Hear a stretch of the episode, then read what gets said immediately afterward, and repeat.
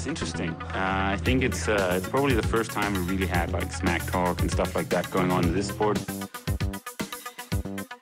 He's definitely been more successful here. I mean, in Hawaii, I've beaten him up many times, and he knows that. When all the people aren't around him, patting him on the back, and he looks at himself in the mirror at night when there's no one else, he knows I'm the real deal. Some people talk and they never won Ironman in Hawaii, so I could talk. I won twice. We are officially live on the podcast. First time with German superstar Mr. Florian Engert here at Fusion headquarters. So I know the triathletes, they are getting up in the morning to train really early, but you had to catch a flight, Florian. That's true, but actually I came yesterday evening, so... Oh, really? I just had a normal day. I went twice on the bike, once first session on indoor trainer in the morning before breakfast, and had a second one with intervals, and yeah, then had a physio appointment, and yeah, then drove to the airport in Frankfurt. I took my plane, I think we left at 10 in the evening. Then I arrived in Billund at 11, and yeah, slept at the hotel at the airport. So no time for the theme park there. Have you ever been to Legoland? Yeah, I've been there twice, actually. Okay, yeah. But I didn't know, to be honest, that it's that close to the airport. Otherwise, if I would have known before, I think I would have come earlier. Yeah.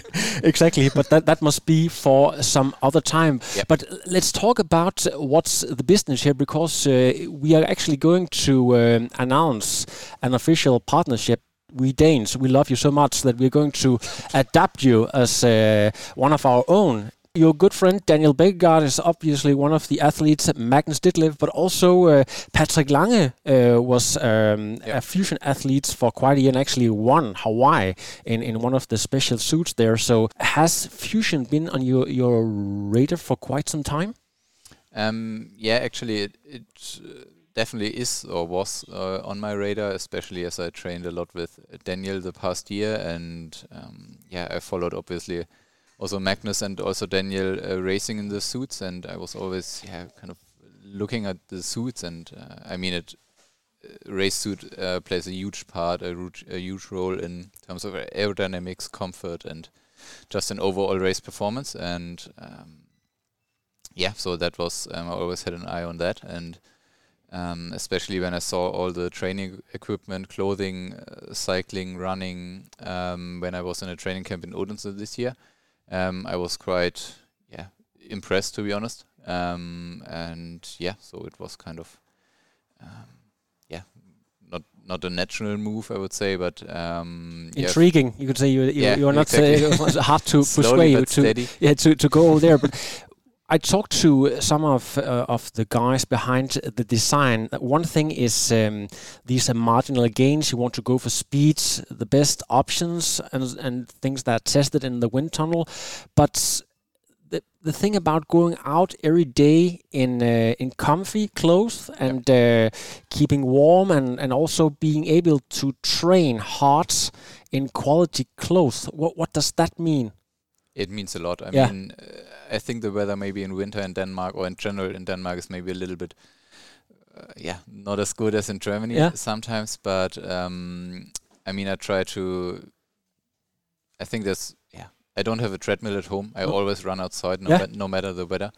Either if it's raining or snowing or 35 degrees in the summer. So definitely, it's worth spending money or having good quality, high quality clothing just for everyday training, that you're either warm or just can cool yourself in hot conditions. So that's super important. And I think I realized that last year during COVID, when I tried to, when we were kind of not allowed to travel to training camps, I stayed a lot at home and tried to mix or find the perfect balance between indoor and outdoor training. Yeah.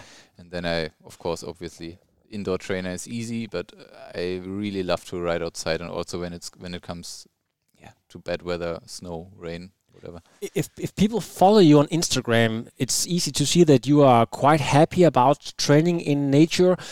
Talk a little bit about the area Heilbronn. Is that the name of the town?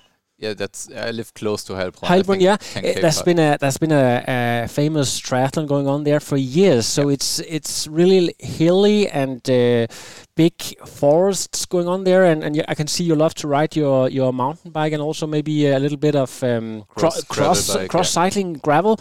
What kind of an area? If people from Denmark maybe not are too familiar with that area. It's more like based on wine. Yeah, it's a wine region. Yeah, okay. Yeah. So I would not say it's like mountainous, but it's hilly, as you said. Yeah. Kraichgau, the 7.3 race is super close. I think it's only 45 minutes away. Yeah, Challenge Heilbronn was the last couple of years was a great race, and it's like you can ride flat, you can ride hilly, not mountainous, but hilly. You can ride in the forest or gravel roads, in the vineyards. You can just go up and down, no matter what. So I think it's a nice region. It's warm, but it's not too hot in summer, and it's cold. But unfortunately, we don't have really much snow in winter. If you hear an interview with the Brownlee brothers, they talk sometimes about their area around Leeds in the northern England. It's an endurance community per se. Yep. Would you say it's the same for that region in Germany? You have Frankfurt close, you have Kraichau, I can't even pronounce it, but that area being famous for long distance triathlons, half distance, Olympic distance. Has triathlon been on your radar for almost your entire life? Actually, triathlon is only my life since 2012. Okay, I was a competitive swimmer before. Yeah. And switched to triathlon in 2012 when I raced my first triathlon.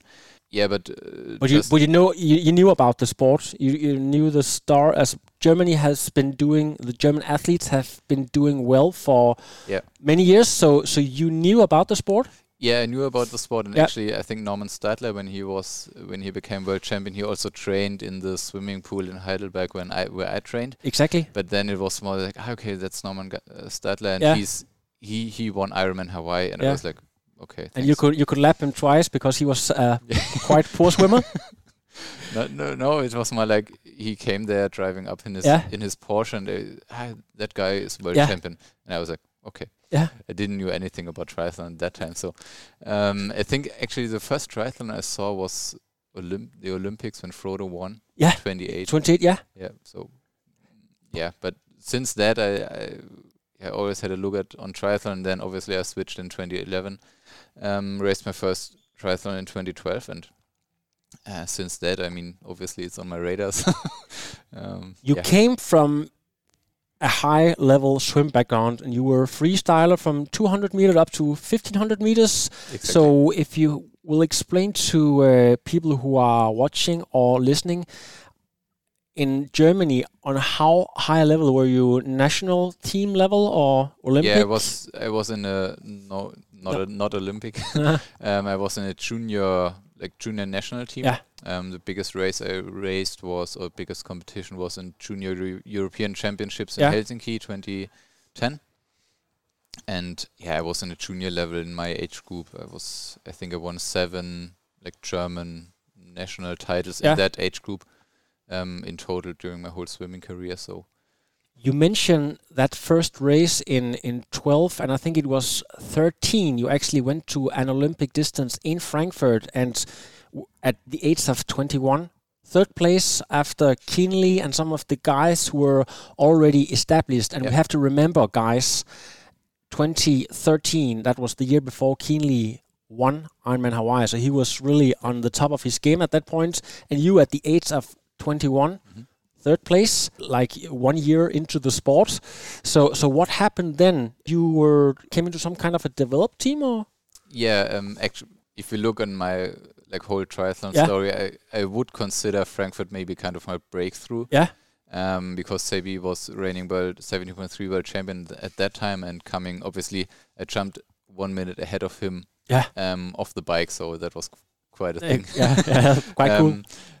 And then after that, I was, as you said, it was a development team, I would say, or a junior team of Erdinger alcoholfrei.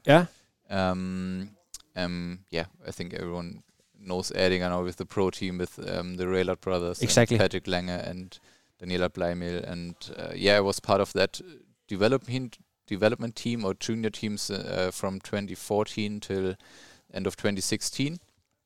And then since 2017, I consider myself being a pro triathlete. Did you made a clean cut from swimming? Because in Denmark, actually, young people who are swimming on a high level, they are encouraged to keep on swimming. Or did you make a switch from being this top-level swimmer to triathlon? Or how did that happen? I finished my school. It was also around that time when I stopped... when I stopped swimming. Yeah. And then I went to a local gym just to keep myself fit, and went for a run once or twice a week. And then in the local gym, there was a female pro triathlete at that time from my hometown, and she said I saw your successes in swimming, and what about triathlon? Do you want to try that? Yeah. I was I don't know. I could. I know... I think my swimming background helps me a little. Yeah. It helped a lot, to be honest, but didn't know that at that time. But yes, and she was also my first coach. It was Celia Kuch, and she brought me into triathlon, and since that, she actually trained you from and I guess if you are, I've been looking at her resume a little bit. She was third in Roth and had quite a few top tens in some of the big Ironmans. And remember, folks, back then there weren't Ironmans all over the world. That was when it was maybe five in the entire world. So if you were top 10 there, it meant business, right? So I believe she trained you quite old school, didn't she? With lots of volume? Yeah, a little maybe. In Denmark we call that the German way, but I don't think we in Germany maybe you call it something else. The East how do you call it? East German school? No, I don't know. East German or Eastern Europe part of Eastern Europe. But were you, of course coming she trained me only for 1 year. Okay. Because then after, and that's kind of cool from her, to be honest, because after my first, my very first triathlon was Olympic race, and then afterwards she came and said maybe if you want to become better, or I didn't expect you to be that good. Yeah. She said if you want to become better, maybe you should.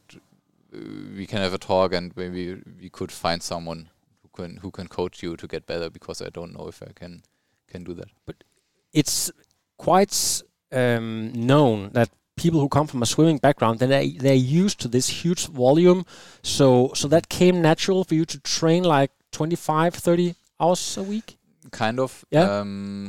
It stopped when I got my first running injury. Yeah. Because obviously the motor was there, the engine was there, but my bones were muscles. Glass calves, as we say. It's So you had quite a lot of that? Not a lot, but I got some struggles in the beginning because obviously, as I said, the engine was there, but my bones were not used to running because obviously I was swimming for 10 years on competitive level and didn't use my feet or the muscles, just the small muscles you need for stabilization, etc. I didn't use that. So I struggled a little bit in the beginning, but and also I had two major injuries. Nothing in the last few years, so that was maybe just the biggest change or the biggest part to deal with that and try to figure just the right amount of training and just resting. Exactly. 2018, that was the year that you popped into my radar. I love this part of being a sports journalist, so to speak, to spot new talents coming up. And you really you won almost everything, 70.3. Selam C was the only one you were fourth there, and I believe they actually cut the bike. That was in 2017. Actually. That was in 2017. Okay, but it's if I look at it here. 7.3 Jönköping and Rügen, actually where you bet Patrick Lange, who was also kind of a big deal back then. And then what really made the newspaper headlines were when you were third again after Kienle and Sanders, who was really on a roll at that point and came into T2 before these guys and ended up third. So I believe this year you had decided to go professional full on. Yeah, it was the year before. I think it was 2017 when I. So it was. I mean, I had the pro license before because that then you had. Was part of you became part of the anti-doping system in Germany, and that was part to be like that was mandatory to be part of the Erdinger team. Okay, but in 2017 I turned like pro in the terms of that I earned money with it. That I was not dependent on my parents to giving me money to pay my rent, etc. And 2017 was an okay year. To be honest, I think in Selamsee I was fourth or. I know. Yeah, you're right. Exactly. You can't. You know, in Denmark, right. I go by the name the Tri Oracle, and it's mostly because I'm right. But it happens. No, you're right. So I'm sorry for that, but actually, you're right. I think Selamsee, when the bike was cut, was because of snow. Exactly. And 2 weeks after that, there was Rügen. Yeah. Right, so you were really on a roll there with wins in almost every 7.3, and then this amazing results. So you would say maybe 2018. You could say you were pro before, but in 2018 your mind was also there, like you were really committed to being a professional. Yeah, I think so. You can definitely say that. Yeah. I mean, the first win is always special. I mean, first Olympic distance win, and then obviously 70.3 or Ironman is definitely something different, something special, and I really enjoyed that. And especially, I just went to Jönköping just to have a race and want to race there. I loved the landscape, or just the nature there when I rode the course to see everything, and obviously. Rounding that up with the win was just nice, and then beating Patrick and Rügen was definitely, unfortunately, was the last edition of the race. Yeah, never happened since that, but still a German, and he was reigning world champion at that time. I think. Exactly, and a win in Sweden is great, but a win on home soil in front of the raging world champion. I mean. Definitely. And it was just a picture perfect day. I did my first middle distance race in Rügen. Yeah. It was 3 years before in 2015, but there was shit weather. It was raining all day, etc. And then in 2018 was just picture perfect. Start was at 10 a.m. in the morning. Just had a normal breakfast, and I just love to have routines, and start between 9 and 10 is just perfect. It was just picture perfect, no clouds, blue sky, like sunrise, and just a late like autumn day. Yeah, that was. Yeah, something to remember. Definitely.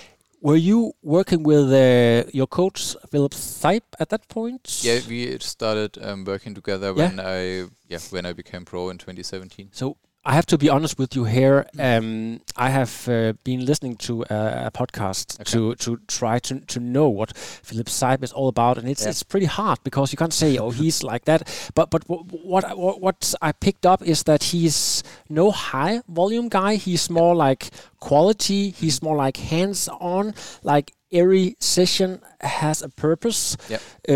Can you maybe elaborate a little bit on your working with him? That actually sums it up quite good, to be honest. It's really high quality training. He's not the kind of, can you say, like volume guy, like old school German guy. No, it's like just the amount of sessions is like maybe more than other guys are used to. But instead of riding like for 4 hours on the bike in one session, we go for 2 hours in the morning and 2 hours in the evening. Just as an example, to go to train like fat oxidation in the morning, and going for a swim in between, and then in the afternoon, and either an easy ride or just some intervals, so we can like have two sessions, different parts of training, but or both in high quality. And I think especially that helped me a lot, especially when you transfer that on the run. It's a difference running 30K or running 15 in the morning and 15 in the afternoon, because just for your whole body, for muscles and bones, it's less stressful. So, exactly. And that helped a lot. And just, I mean, in the beginning, it was a struggle a little bit, just because you felt like you train 25 hours per week, but then you have like so much sessions in the whole schedule, because you're not riding for once, like you don't go for a 4-hour ride, but you have to go on the bike twice. Yeah. And then another session in between. It makes kind of okay. You feel like you're running from that point to that point, and then training here, training there, and so he is spreading it out. Not to put too much but that pressure. Was in the beginning, that was kind of a struggle just to get used to it. Yeah. But actually, I like it now. Yeah, yeah. So, his thoughts were ahead of your own. He knew what would happen there, but nope. I think maybe it's just his philosophy. Yeah. And I think that works for me. It doesn't have to work for other guys, but I think, I mean, we showed, especially, obviously he's coaching Laura longer than me, but I think I'm now working for, is it 5 or 6 years now? Yeah. So you've been there for quite some time, yeah? Yeah, exactly. And I think we showed that it doesn't need like that high volume in training. It just it's possible. I mean, before Barcelona 2019, my longest run was 28K. Yeah. So I think that shows that you don't need the high volume. It's just more about quality than quantity. Exactly. We'll come back to that a little bit. So being in touch with Philip, does it mean that you have your iPhone and then text message him after every session, or how does he keep track? I know he lives close to you, so you can come and train with him quite a lot. But when you're home, so do you keep like track of every session with a sound message, or what do you do? Almost actually, I think I'm one of the guys who he has like less work with, because he sets up a training plan for 2 weeks, and then if I feel good, I just do that, and then of course I always give him feedback with a voice message on WhatsApp, or typing in the training platform, and that's just how. But he knows now. I mean, after 5 years, he knows what is good for me, exactly, or what I need, or just the intensity he can make me train. Now we know each other so good or so well that he knows what he's in your head now. Kind of. But of course, when I don't feel like it, or when I feel bad, or when something happened during the session, or then I just give him feedback, voicemail, or just write him, and then he structures the next day. People who are into results and data can't help to notice that your run has improved massively this year. Like you had that win in Samorin, where you run a 109, maybe on a bit short course, but still compared to the other ones, a fast run. You had your second place in Mallorca with a 2:43 run, also pretty fast there. So has that been a focus point? I know Philip is talking about finding this sweet spots, like he wants to improve certain areas. So has that been running a long time without injuries, or what have you done to make your run improving that much? I think in general you can just say that it's all about the consistency, because I didn't have any injuries like for the last couple of years now, actually, since I started working with Philip. Yeah. Because that's what I said, that we just found the right balance between training and also the easy days and just the rest in between. Yeah. We look a lot on technical things, just running economics, etc. Different shoes and just the technique. And then it's just like building like a base. When you run like 40 to 50K per week, and when you can run that without any injuries, any nickels or something, then you can increase that. And we just try to increase that step by step, year per year. And I think that that's so good now that I have like a really good base, also including strength training, etc. That the base is now so good that I can maybe get on the next level also next year, just in terms of mileage or... Yeah. Just the amount of training, but I think that just takes some time. You also have to trust, like in the as you always say, you have to trust in the process, also in the coach, that he knows what is good for you. And I think if you as an athlete feel that it's working for you, I think that's the best sign. And then you trust your coach, and your coach trusts you.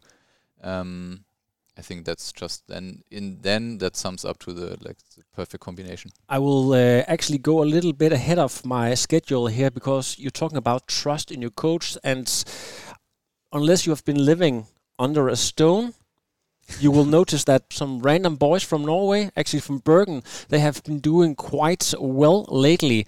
So when Blumenfeld and Gustav Iden, they are doing what they're doing, does that make you doubt yourself a little bit? Okay, if you have to win, we have to raise the level a little bit here, or is that really about focusing on your own process, trusting your own coach, and what we're doing here is the right thing? Yeah, I think actually they just did the same. Yeah, I mean, I think they also had problems with injuries, but I think they stayed also with their coach, also trusted the process, and I mean, obviously. Of course, they did amazing Ironman debuts, but Christian is Olympic champion. I mean, doesn't mean that he's capable of racing Ironman? But I mean, if you know the stories, etc., behind all that and all their training and everything you see on Instagram and social media in general, then you know that they were capable of doing that. But just in terms of my training, or when I talk to Philip about it, it's just okay. It's just I stick to my plan. Yeah. I cannot force jump ahead. No, I cannot jump ahead for two years. And I mean, it's just always trust in the things you are doing. And I mean that I know that it worked in the past. And I mean, if I can just increase that, and I mean, I'm 29 years old now. I think I have around 10 more years, maybe, in the sport. At least, if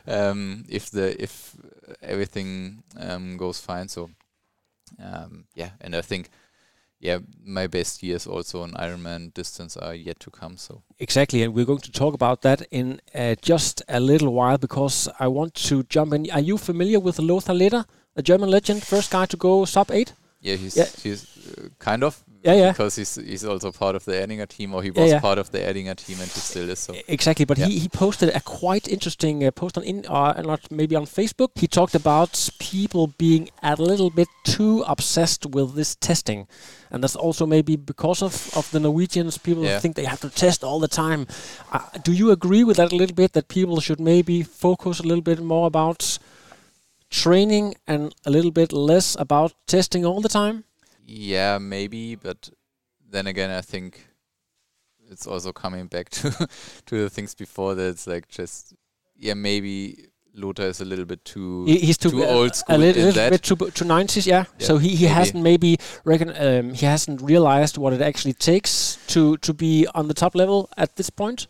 Yeah, I think you're just in general you cannot compare the 2000s to 2005. With this year or with the past years, you cannot compare that at all. People don't realize what the sport has come to. Yeah, I think it's just completely different. Yeah. I mean, obviously it's more data driven now, and you test a lot. And I mean, I can say that all the tests I do really sometimes opening eyes.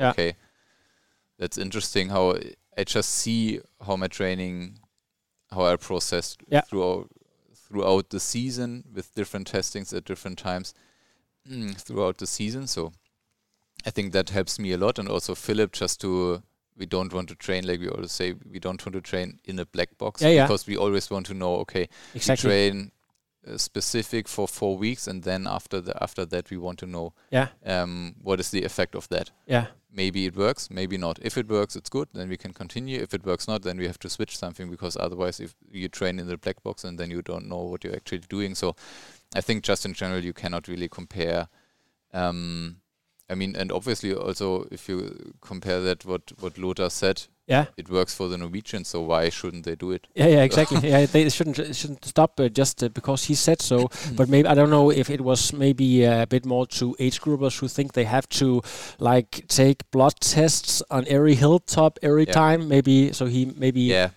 maybe I think that when it comes to age groupers, I think then definitely I think sometimes. Less is more. They go a little bit overboard. Yeah, and I think, I mean, we are competing on pro level. It gets, we're racing for money, etc. And it's just like, in the end, it's just about 1%. I mean, maybe physically we are on one level, but in the end, it's just like that 1% extra which makes a difference. And I mean, if that's the way with to find out what the extra percent is with, like, is it testing or extra blood test or... performance testing, whatever, another race suit which is like 5 watts faster or something like that, or finding a new bike which gives you like 10 watts. Why not? Why not take it? So you have to be on top of your feet to find the fastest thing. It's super interesting. Let's talk a little bit about you and the Ironman distance, because you actually for quite some time had the fastest Ironman debut. From Barcelona, 2019. Did that come as a surprise to yourself that you had that pedigree for the long distance, because you have been going quite fast on the 70.3 distance? I mean, I always felt in training that I might be more suitable for or more suited for Ironman racing, but obviously you never know before you didn't race one. So I think. The time was, of course, fast. Did we mention? Did we mention the time? 7:45. Yeah. Yeah, I mean it's nothing worth. Yeah. Anymore. I think it's still a top 10 time for of official time, so it's pretty good. Yeah. So you knew that you were dialed in there, but we have to talk a little bit about your age as well, because you're not even 30 yet. Some of the guys. They're getting older. Yeah. Kienle has announced his retirement. I mean, Frodo is past 40.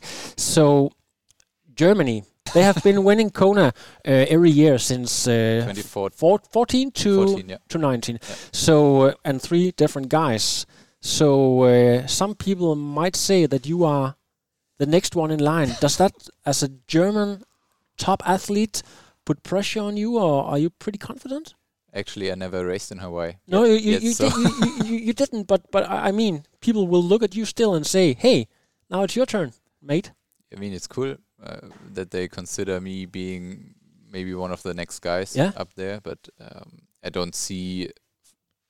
If you ask me now, I don't see any pressure on my side. Okay. To be honest, I think the pressure is definitely after last races. I think it's definitely on the Norwegian guys and also on Frodo, Sebi, Patrick, etc. But I think I take that, and if I maybe in a couple of years will be one of the favorites for podium spot or for a win in Hawaii, I definitely take that. I mean, I'm looking forward to that. That's why I train like every day. So fantastic.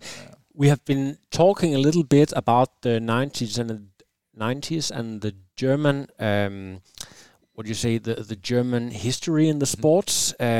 Back in the days, some of the German guys, especially in Roth, it was more important to them to win there than Hawaii. Actually, there's a big race really close to you, Ironman Frankfurt. So is that on the radar? Maybe if COVID goes away next year, or First of all, I think everyone hopes that COVID will go away sooner or later. But Frankfurt and also Challenge Roth is definitely one of the top 3 races I want to race. It's Hawaii or Ironman World Championship when it's in St. George. And Frankfurt and Roth definitely. It's always for next year. The goal is clear that it will be. I only will race the 2 World Championship races as a long distance race. I think the time in between the 2 races is only 5 months, so and that's definitely too close.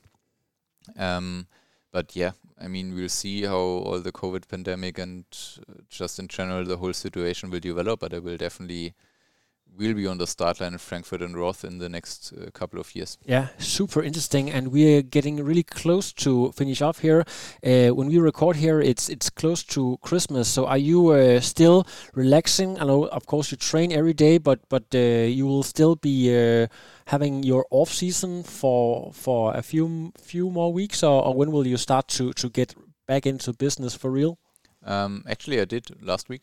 Oh, okay, yeah, okay. So it's after Mallorca, it was mid of October. I had my off season for 2 weeks or for 3 weeks, and normally my off season looks like the first 10 days I just lay on my couch and do nothing, and then start moving a little bit again, like running once or twice per week, and just do whatever I want. And then I have like 2 or 3 weeks just. Yeah, Philip sets me up like around like an hour. I go for 15 hours, like training, and maybe go for 2 runs or 3 runs, and do whatever you want. Yeah. Just a little structure, and then we always have like a deadline when we say, okay, here it's go time again, and then it's like back to normal training. Of course, not. It's not like that. I go from off season 10-hour, 15-hour training to 30, 35-hour training. Per week, but it's just building that steady base again. So it's 22 hours, I think, was last week. So will you be on Lanzarote or Mallorca during the entire winter after January? Or? Not the entire winter. No, because in the beginning, I said I love to train at home, no matter the weather. So I stick to that. Yeah, okay. No, I will be with Erdinger. We have kind of always a team camp in Club La Santa. Lanzarote in mid of January. Yeah. Then I'm thinking about going to Girona in February and March. Then all of a sudden there will be, not all of a sudden, but I have to race a race before St. George. So we'll see what's that. The options are if I want to race in Europe, there not a lot of options. So I have a bonus question. Jan Siebersen, is he still involved in Sailfish and Erdinger and team? Sure. So will you be able to beat him on his best day in the pool? Jan Siebersen, the world record holder. You think so? Did you see him breaking that record back then? Yeah, I mean, it was so crazy. Yeah. So it's he of course he was one of the best back then, but he came back as an age grouper. Maybe was he nearly 50 at that point, and then beat the record? He was old. I don't comment on the age because I don't know. You won't offend everyone, but I think maybe it's pretty cool to have a legend like him beating you in the. Yeah, in and the actually, pool. I also swim his. Sailfish is his brand, and I will be with Sailfish in the next 2 years. So, it's kind of cool to have that, and also having him. With all his experience, like developing wetsuits and swimskins, is also a huge part, a big part for a brand, and also for me having or knowing that I have good equipment or like high quality top equipment. So exactly. Yeah. You are an expert in triathlon and racing, but you also have a degree in nutrition. And I've been checking you out on Instagram. You have this really fancy kitchen, love to cook. So maybe here in the end, you can give a few tips to some of the listeners or someone who is watching here. What to eat and when to eat. Pizza all the time and pasta, or what are your go-to products to keep the engine going? Everything, actually. As it's Christmas now, I eat a lot of Christmas cookies and gingerbread. That's just. But are you the? I know maybe some people say, you can't have too much sugar. But you say, well, when people train like a maniac, it's okay to have a little bit of candy, maybe. Yeah, of course. Yeah. No, there's nothing better than a coffee stop. Exactly. With a good piece of cake and a good coffee. No, actually, I don't. I'm looking on my nutrition definitely, but I eat everything. I also eat chocolate, etc. It's just when it comes to racing, I eat, of course, less chocolate, or just I try to eat more vegetables and not that much meat. Mm-hmm. More vegetarian. Also, I'm not vegetarian, but it's. I think just you've just have to find the right balance, just a mixture of everything, because it's you. Can't say anything against like a good piece of chocolate. So but I know it's maybe a little bit, but I really have to ask you this one, because maybe 4 or 5 years ago there was this trend that everyone had to go vegan. Like if you weren't a vegan, it was like you couldn't be a professional. So do you think, with your background and your knowledge, that maybe people jumped a bit too much overboard with this thing? Yeah, maybe. Yeah. I think there's nothing against being vegan, vegetarian, or anything else. I mean, I think if you decide going vegan, then you can do it. I mean, why not? You can try it, but if you find out that it's not working for you, then why not go back again? Or I think it's just, as I said in the beginning, it's just the mixture. I mean, I tend to be more vegetarian, maybe only a good piece of meat or just eating meat like once per week during my season, because I just feel better. I can train better, because it's not, when you eat a lot of meat, it's hard to digest. Yeah, exactly. And that's actually the reason why I try to cut down a little bit. Yeah, cut down a little bit, and I feel better getting all the training in. Yeah. And just looking a little bit on nutrition. Yeah, but in the off season, I don't. You don't look at calories. Can you say that here? I don't give a shit about. So we, it's maybe people can hear that we are recording here at the headquarters, and that's maybe also the sign that we will like to say thank you for people who view here and people who are listening. And Florian, fist pump me, please. And thank you so much for taking the time. I said 20 minutes; it's more like 1 hour. But you had quite the career, and you are an interesting guy, and one for sure to watch for the future. And I am looking forward to see you and how fast you can go in that speed suit. Thank you very much. Thanks for having me, and I'm looking forward to the partnership with Fusion. Thank you. No, I am done. Another. But now I'm done. I have no power.